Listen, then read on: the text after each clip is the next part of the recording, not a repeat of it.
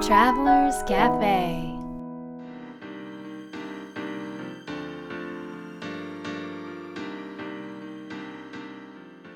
ライフトラベラーズカフェへようこそ松田美弘です。若菜です。さて今回もバルセロナに来ていますがはい。バルセロナといえばスペイン語です。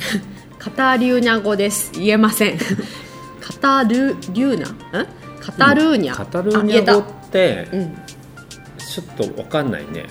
分かんないっていうかどどれがスペイン語がよく分かんないから。ね。でバスクの方に行くとさまたバスク語が入ってくるじゃない？スペイン語だけどバスク語が入ってきて、うん。でマドリッドに行くとスペイン語だからまたカタルーニャ語とはうん。違う言語になるわけじゃない？うん。と難しいよね。まあでも山形弁で山形庄内と北間弁も違うからね。うん、そういう感覚なのかもね。同じ県の中でもそうね。あのほ言葉が、まあ、ほだいぶ違うよね。だいぶ違う。単語も違うしね。だから、まあ、そういう感覚なんだろうね。うんうんうん。うん。でそうマドリッドに行った時うにん、本当に英語が通じなくってうん。お店の人とのちょっとした会話も全全然。然なんかうまくできなくって。で一生懸命ほらお店の人もさ、うん。話しかけてくれるじゃない？スペイン語で。語でね。そう。でも本当に分かんなかったんだよそうねなのよ。なんかえっ、とどこに行っても英語ぐらいは通じるかなと思っていたんだけどそのスペインの首都だからさ。であー今日お寿司屋さんに行きたいと思ってお寿司屋さんに英語で予約できますか？って聞いたら、うん全く何言ってるか分かんないみたいなことをスペイン語で言われて、うん。カチャって切られたんだよね切られた切られた。でこれは今日はどうしようと思って結局あのグ iPhone の Google 翻訳でスペイン語にしてあのボタンを押すとねスペイン人が喋るのよ iPhone で。スペイン人か分かんないけど。スペイン人でしょ？そうだね。うん。スペイン人が喋るんだけど、それを電話越しでそう押して予約できたと。よく予約できた。っていうぐらいその全く歯が立たなかったんだよねスペイン語ねそう。でもなんかそのスペイン語っていうと、うん。日本人の私たちっていうか私たちだけかもしれないけど、うん。この外国語の例えばイタリア語フランス語とか、うん。そういう感覚じゃない？でスペイン語みたいな感じだだったのね、うん。でやっぱり、まあ、日本語の母国語の次はやっぱ英語は絶対覚えておいた方がいいよね。で、うん次の第三外国語はじゃあどれ選んでもいいよね？みたいな、そういう感覚で捉えていたんだけど、うん。そこスペインスペイン語ってうん。せ世界のうん。なんか、まあ、世界のっていうかね、うん。5億8000万人いるんだってそうなんです。世界で話す60人がね。億人中、まあ、1割ぐらいかだからそうだって南米もスペイン語、まあ、ちょっと多少それぞれ地域によって違うにしても、ね。スペイン語、うん。でアメリカもスペイン Spanish の人がいっぱいいるから、うん。スペイン語話せたらすごく喜ばれるってって言って聞いたよね。そうよね。こっちもスペイン語だし。うんなんかスペイン語を学んだ方がいいんじゃないかって思えたんだよね。いやースペイン語で本出したい。夢は大きいね。はい。ぐらいなんかね、うんうんうん。新しいそのなんていうかな感覚？この世界に出てみたからこそうん。なんか今その世界の人たちとつながっていく上でうん。何を学んだ方がいいのかとか、うん。なんかそういううところの新しい視点が得られたなと思って、そうだね。今回ほどちょっとスペイン語話せた方がいいなと思ったことはないね。ちょっと簡単な言簡葉でいいから。単な言葉でもいいんだけど本当になんていうの？数を数えるものから全部違うし、うん。全部こう英語と少し似てるとかじゃないのね。全然違うと思うそうだよね。うんうんうんうん。ということでスペイン語教室に通いたいと思います、嘘つけ。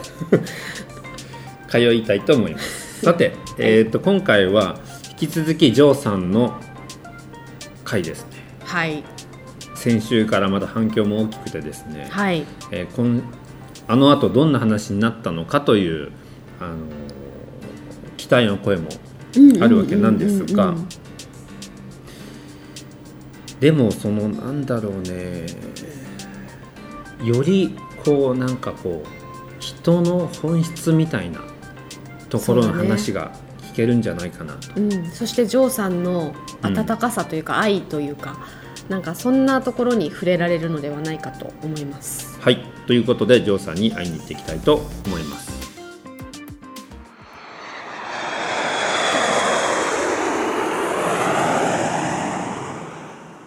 その写真を撮り始めたのはいつからあえー、と撮り始めたのは高校生ぐらいであのへあのつ使い捨てカメラでえ。うんうん。こうバシャバシャ撮ってたんですけど、うん。まだその頃って自分自分には才能が何もないって思ってたから、カカメラその撮るのは好きだったけど自分が何かうん。特別な才能があってうん。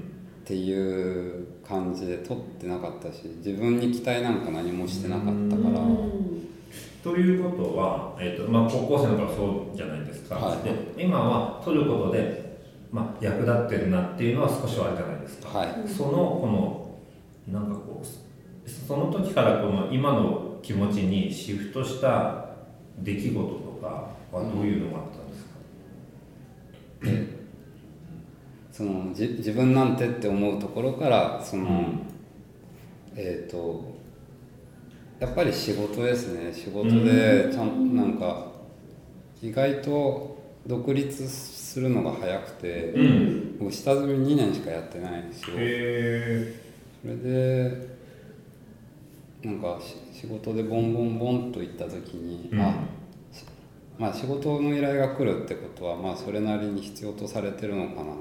っていう、本当にそれぐらいのもうじ自分のじなんて言うんだろう価値が低低いんで、低かったんで、やっと自分自分は人と同等の価値を持ったのかもしれないっていう感じです。なるほどね、じゃあお仕事をこういただく中でその自分の自己肯定感がこう上がってきたという感じ、うん。そうですね。なんか自分には才能がなかった。何もないと思ってたから、それをなんかまあ見出して最初に見出してくれた人がいて、えうん。まあ、僕の中でその第二の人生の恩人なんでうす、んもう二方第三の人生 いや本当に、はい、そのその方もカメラマンなんですか？その人はえーっとライターさんでへ今雑誌とかあそれこそ安室さんとか、うん石原さとみさんとか、うん。最初の雑誌の最初のインタビューページとかうん。うん。やって活躍されてる方なんですけど、うん。その当時はうん。まだ本当にアルバイトのライターさんで、へしかも僕16歳で向こう 18, 18歳で初めてクラブってどういうもんだろうって初めてその16歳の時に友達に連れられて行った時に声かけられて、うん。でそこが最初の出会いだったんです。よへすごい。本当に。でもうそれ以来あ絶対クラブって面白くないなって。思ってうん何すればいいんだろうっていう感じだった。ねえ。へえでそこで出会いが？出会いがあって、うん。そこから「セブンティーンっていう雑誌があってうんうんそこのなんか読者モデルっていうのじゃないんですけど、モデルのなんか彼氏役みたいな、とか東海道線沿いのなんか高校生ランキングとかっていうページがあって、うんうん。そこにたまに出てて。ううんん。でそれでそ卒業した後5年間ぐらい、まあ何もほ音信不通じゃないけど、うん。それぞれのうんうんで俺サラリーマンやってたんですけど大学卒業してから。うんうん。でえ大えー仕事し始めてこう3ヶ月ぐらいでもう辛いなと思ってる時にたまたままた再会して、へえでそれでなんかあのサラリーマン辛くてさ。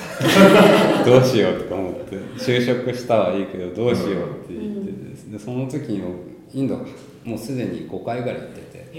その時の写真を見せたら、うんカメラマンになればってへ行ってくだあさって。その方が。そう。うん。でそっからえー、とサラリーマンやりながら土日カメラのマンのアシスタントをやって、うん。うんそこから2年後に、まあ、独立してうん。えってことは、はい。2年間は就職してたの？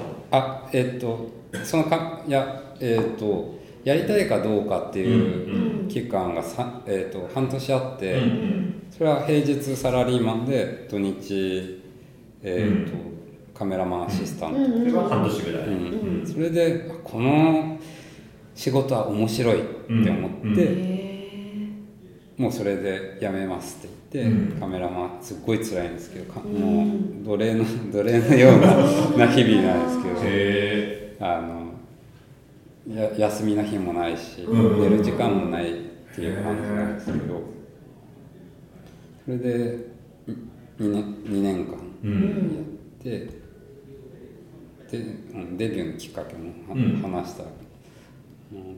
これもなんかぐすごい偶然っていうかあの、うん、面白い話なんですけど、うんうんなんかあの今でこそ有名なあの女優さんで、うん。エイクラナーちゃんっていうんですけど、当時セブンティーンのトップモデルうん。で、僕アシスタントだったんですでまあ独立をする前に営業しなきゃいけないから写真を撮らなきゃいけないんですよ、自分の作品、なるほどね。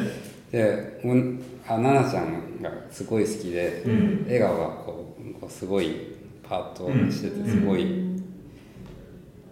好きでそれでちょうど集英社のスタジオに行った時にうん。たまたまいてうん。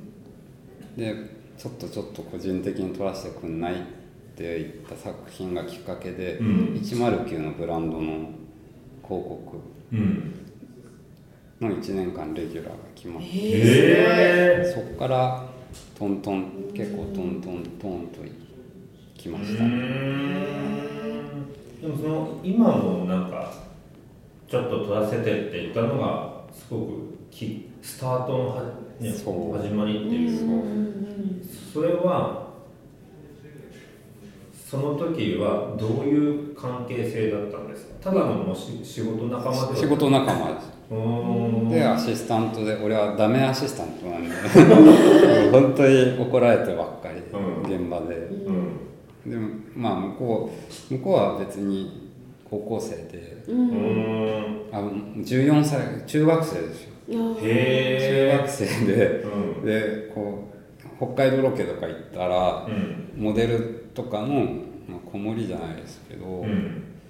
まあこうまあ面倒見たらおこがましいんですけど、うん。じゃあじゃあ面倒見といてったりとかそういう、まあ、感じですね。はい。はい。なるほどね。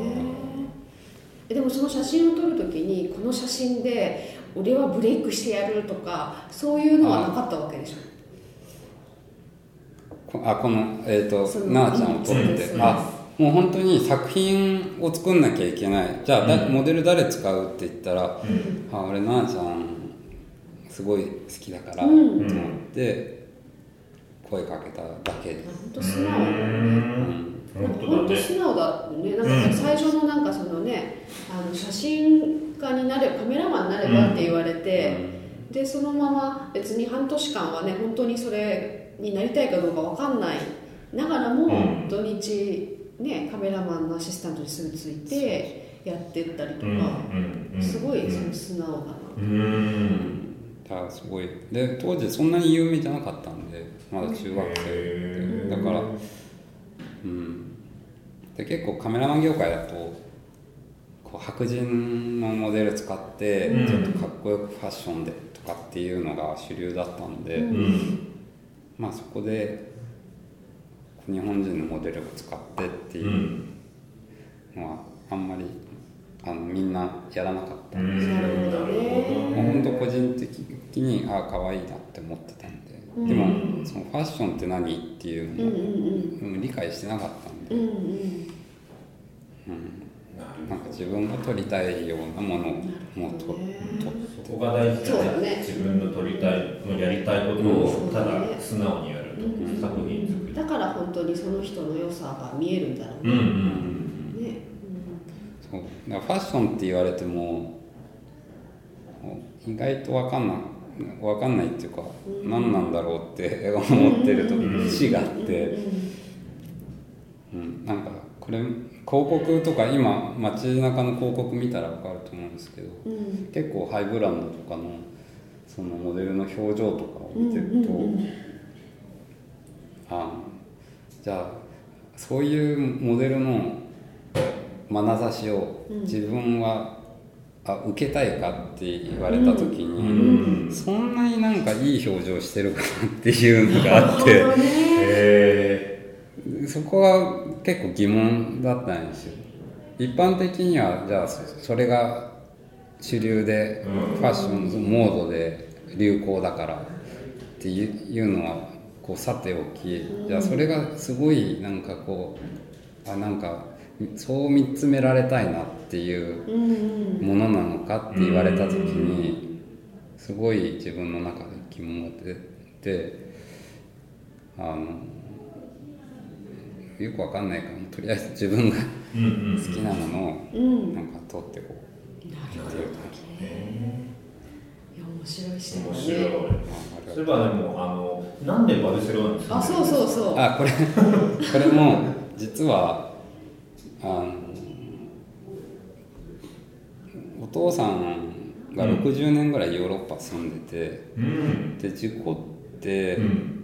あの日本の老人ホームに入ってたんですよ、うん。入ってでどうなんかどうしすごい自由な生き方をしてきて、うんうん。いすごい自由な人生で最後人の人生をこうやって老人ホームで隔離されて、うん。でまだピンピンしてるんです。ピンピンっていうか全然意識はっきりしてるし、全然歩ける、うんまあ、杖ついてますけど、歩ける状態でその老人ホーム入ってうん。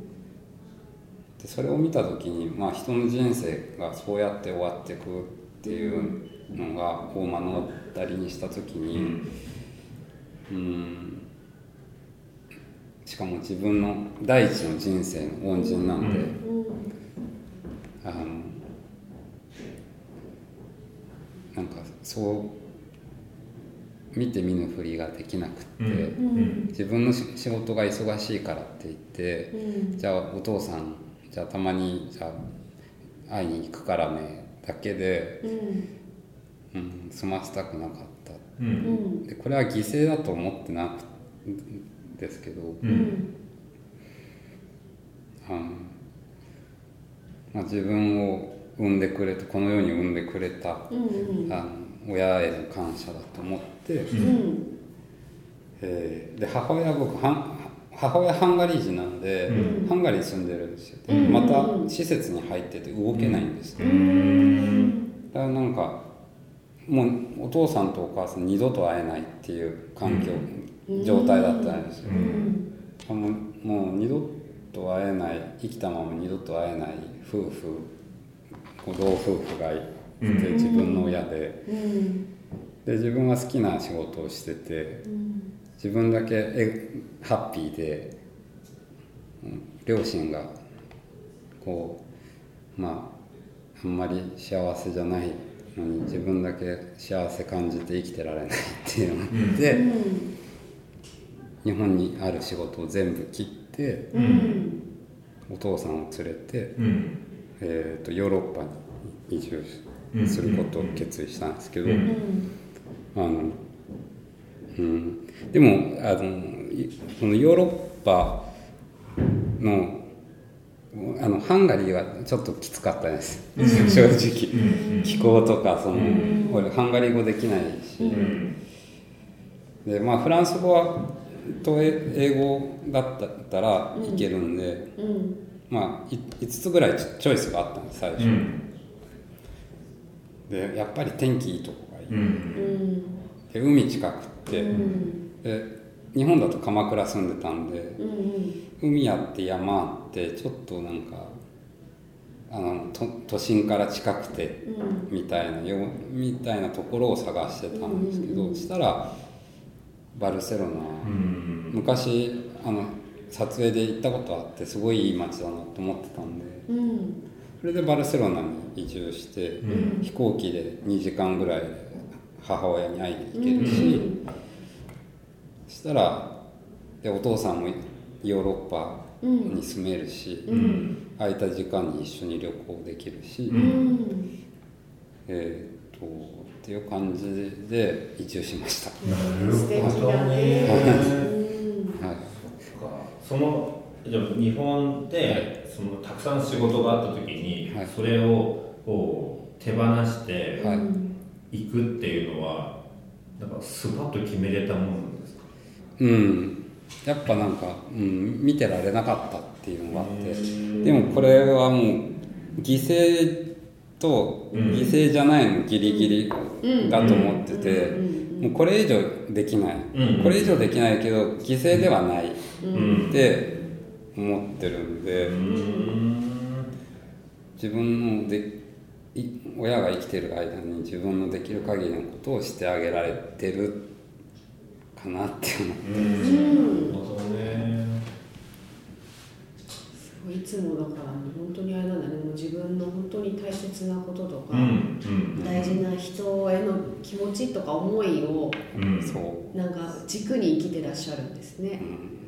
なんかかっこよく聞こえるけど言葉にするとかっこよく聞こえるけど。うん。なんかうーん。そうですね。とてもシンプルにあ私はそうですね。感じました。シンシンプルです人としてとてもシンプル。シンプルです、はい。うん、そのまあ根根底がその自分はああまりなんかこう自信を持って育育ってこなかったんで、うん。うん、その自信持てるためにはか人にしてあげられること。うん。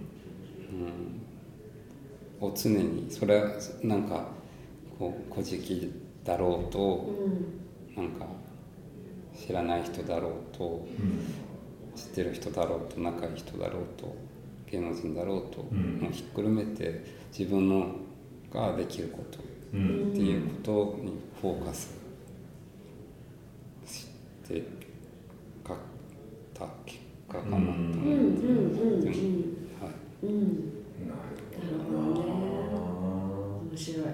うん。い。やいい話だいやなんかねあのバルセロナでお会いした時は、うんそういう話はねあのしなかったですね。する時間がなかった。うん。でこういうその突っ込んだ話うん。を普段普段あんまりしないんで、うんうんあの悩みあるとかって言われるんですよ、うん。へなんかすごいいつも楽しそうでうんうん。悩みとかなさそうみたいな感じで見られるんですよ、うん。でなんか冗談ばっかり言ってとか言うん。って、だから、うん、まあそれはそれで、まあ、どう思われてもいいんですけど、うん。うん、でもあそう見えるのかなとか そんなふうに見られてんだとかその日本でのこう生活とバルセロナに移ってからの生活ってどんなふうにこう変わったんですか？えっとまあ仕事を切ってって向こうでできる向こうにいる、えっと島田純子さんっていうデザイナーさんいるんですけど、とよく仕事をしていて、うん。まあ、そのつながりだったりそのあとパリにも住んでたっていうのがあって、うん。それでなんか向こうにいるつながりの、うん。えー、とお仕事をううん。んしてって感じです、うん。ライフスタイル的なところあはラライフスタイルはあいライフスタイルですか？どんなどんな毎日なのかな？はい。あ鎌倉に近い、うん。えー雰囲気のうんヨーロッパ版みたいなところに住んでて、うん。海沿いなんですけど。うん。うん基本的に出歩かないです夜は。飲みに出歩くことは誘われない。自分から誘うことはないのであんまり、あの誘われ飲みに誘われたら行く行きますけど、うん。基本的にはこう波ある時はサーフィンしたりとかそのかっこ,、うんうんうんかっこよく聞こえるけど別にあの海で遊んだりとか、うん。うまあこの山登りしたりとか、で意外と乗馬とかが安くていやすごい癒されるんですよあれ。乗馬？乗馬。へ乗馬して森の中を散策したねりとか。ね。そうですごい安いんですよ意外と、すごいんですよ。とかうん。あとものづくりですねものづくうりん。例えば？例えばなんか向こう行ってから動画をすごい挑戦していて、へえで最初なんかどうなるか分かんないから自作自演でなんか。自分がしかもし自分の声って自分で聞くとちょっとうん。なんか違和感あるじゃないですか、うんだからなるべく喋らないように。し てナレーションだけ。うん。ナレーションだけちょっとなんか入れてこう自分がこう伝えたいことを演なんかストーリーを作って。うん。うん、とかそういうものづくりに徹してます。おー。じゃあなんか外といろいろつながるというよりもこう自分の世界でなんかこうそうですね。創作活動とかそうなんですよ。やってる。うんそれにはすごくいい環境いいですね、うはいんでなんかメッセージ性があるものがうんやっぱり好きで、うんそのな本当はどうなのこれみたいな。うん。で意外とそのヨーロッパの人じゃヨーロッパの人が日本人よりも何か分かってるのかって言ったら、うん。実際はそうでもないかもっていう思いがあって、うん。っていうのも一一番先進国のその欧米の文化だったら、先進国なんだから、ま、街中にいる人がすごい幸せそうで、うん。ハッピーで、うん。っていう顔が見えてもいいはずなのに、そうじゃない。でインドとか行った方がアフリカとか行った方が、うんすごいハッピーな人、うん。な表情が見られるっていうことを考えると、うん。じゃあどこかで何かを履き違えてるんじゃないかなっていうその僕はそのいベルギーで育ってるので、うんうん。そういうその目の当たりにしてきてるうん。うん。のでそれでじゃあこういうトピックだったら、うん、なんだろう。あの例えば向こうで今よく話されるのがそのじゃあ女性とは何かとかそのへその男男性と女性のその性差別みたいなのをなくそうっていう運動がすごいかったりするんですけど、ん。でそもそもじゃあ女性らしさ男性らしさっていうところってが履き違えられてるんじゃないかなとかう、んうん。あのこの前よく議論するんですけどうん。向こうの人と、じゃあ人間は動物じゃない。うん。うん人間は人間で動物とはきっぱりとした境界線がある。うん。いやいやいやいやそんなことはないとか俺はそんなことはないって言言って、まあ、議論をするんですよ。うん。じゃあネズミとにと人間のこうを解剖して、うん。一個一個部位を取ってって、うん。じゃあネズミにんえっ、となくて人間にあるものって何か出てくるかって言ったら何も出てこないじゃないかって言って。でしたらジョーは考え方がおかしいとか言うからいやいやいやいやそんなことないでしょと思ってへ同じ哺乳類なんでそういういいろいろなんか分かってるようで分かってなかったりその。分かってたらもっとハッピーでいいじゃんいいな顔してていいと思うのに、うんそれがそうじゃないからそれが答えなんじゃないかな。っうん。て思ってるなるほど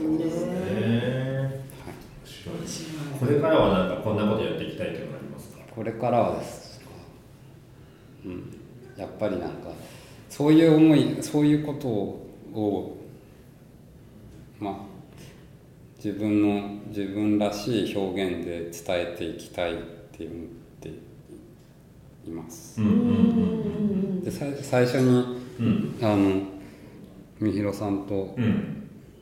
あ2回目か2回目に会った時にそうその本を作りたいみたいな話をして、でそういうそういうそのももうすぐオリンピックだから、ん。なんか日本人が外国人に対して引け目を取らないうん。なんか劣等感を感じないようなこととか書けたらいいなとかい。やっぱり、うん、負けちゃいけない日本うん人ですごい深くて長い歴史がと文化があるからうん。その国際社会に適応しながらもちゃんと自分たちのアイデンティティをうん。残しとくっていうことはすごいあのそそうそうあってほしいって思ってます。で僕はハーフなのでうん。どんなに夢見てに日本人になりたいって思ってもなれないからうん。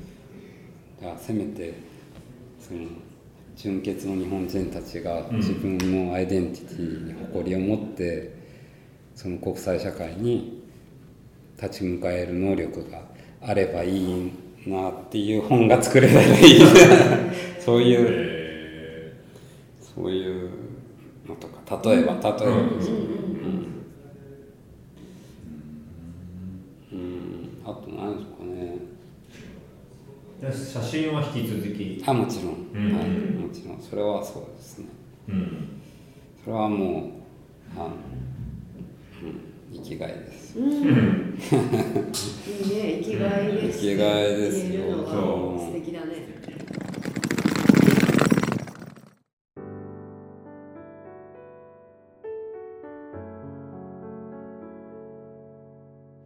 いい話だったね深い話でしたよ。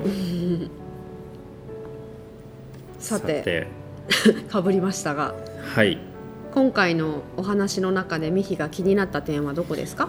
僕はねまあ本当今まさにというかあのーうちの父親がえーとまあ、ずっと46年間やってきたお寿司屋さんを、まあ、辞めて引退してまあ僕としてはこれから好きな道を歩んでいけるのかなと思ったところにこういろんな体の不調だったり病気だったりというのが見つかって、まあ、人生これから、まあ、もう終わりなのかそれともまた、あのー楽しんでいけるのかっていうような、まあ、タイミングにあるんですけどうーんなのでなんかちょっと自分と重ね合って聞いてしまったんですがうん。まあ親のためになんか僕ができることは何かなっていうのは考えて、まあ、ずっと関わってきたんだけどでも今はちょっとある距離を思い切り縮めようと僕はしてなくて、うん。あのまあ、その親の決断にうん委ねてうんこう付き合っていこうかなと思ってるんだけど、うん。ジョーさんの話を聞くと、まあ、うん。それでいいのかどうかっていうのもまたね、ちょっと考えてしまう。なるほどね、うん。まあ、聞いてる皆さんも まだあのご両親がね、うんうん。えー、と元気だったりすると思うのでそういう視点で考えたり聞いてみるとうーんとまあどのような、ね、選択をもしくは関わり合いをしていくといいのかなっていうのを考えるきっかけになったんじゃないかなと思うんですが、うん。まあ、そういう意味では、まあ、ジョーさんが羨ましいとの変だけど尊敬するというか、うんうんなという気がしました。はい。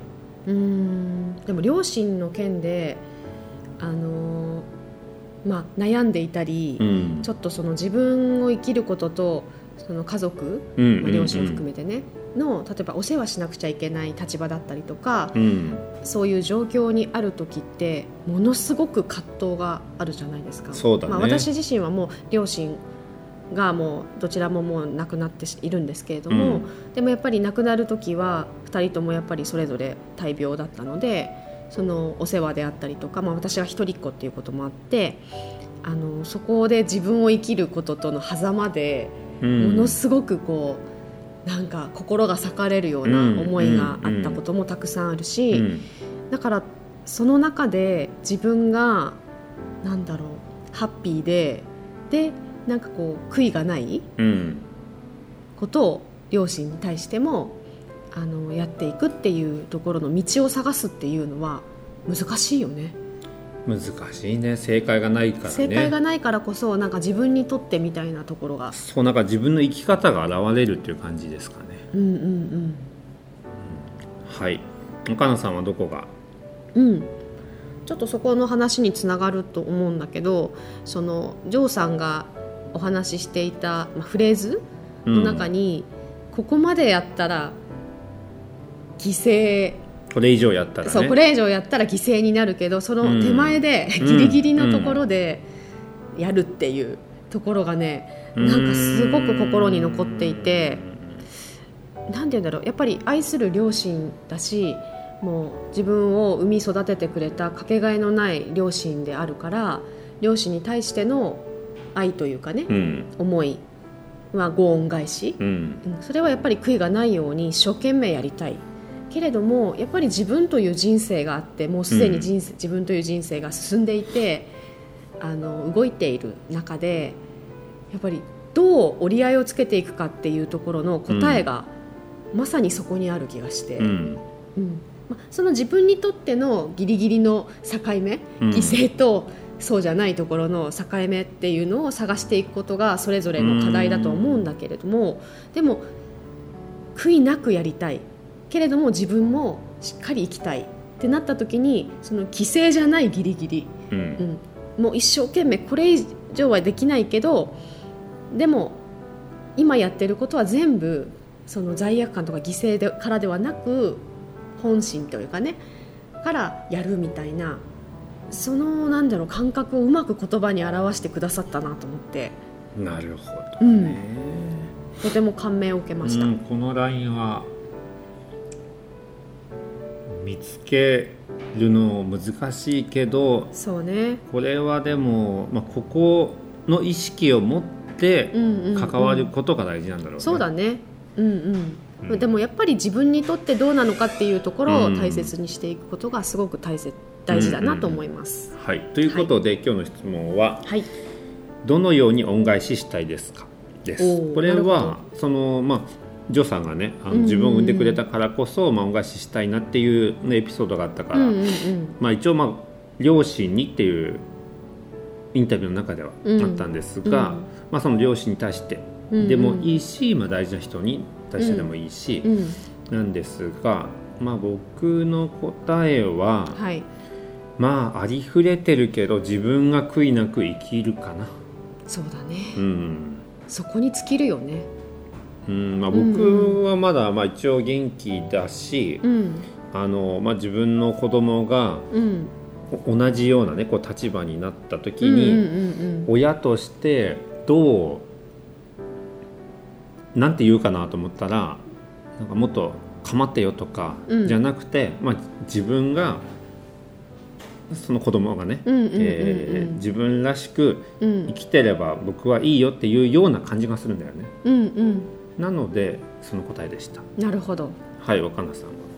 私は、まあ、ちょっと両親は亡くなってはいるんだけどあの両親のようにたくさん育ててくれた方たちがいるので、うんその人たちに対してはもう目いっぱいのなんかこう溢れてくる愛情で関わるっていうことと、プラス、うんあのその方たちに直接っていうだけじゃなくってなんか私が出会った方たちに対してあのいただいた愛を、うんそのままなんか私らしくあとは伝えていったり注いでいったりするっていうことで、なんかそのいただいた愛を循環するっていうことを恩返しにしたいなというふうに思っています。うんまあ、これも常に意識しながらうんうん生きていきたいですね。そうですね。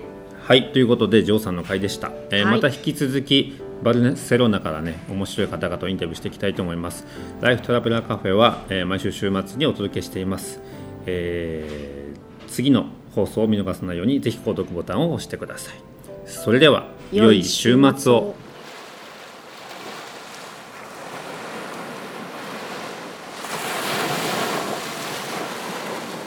Life Travelers Cafe」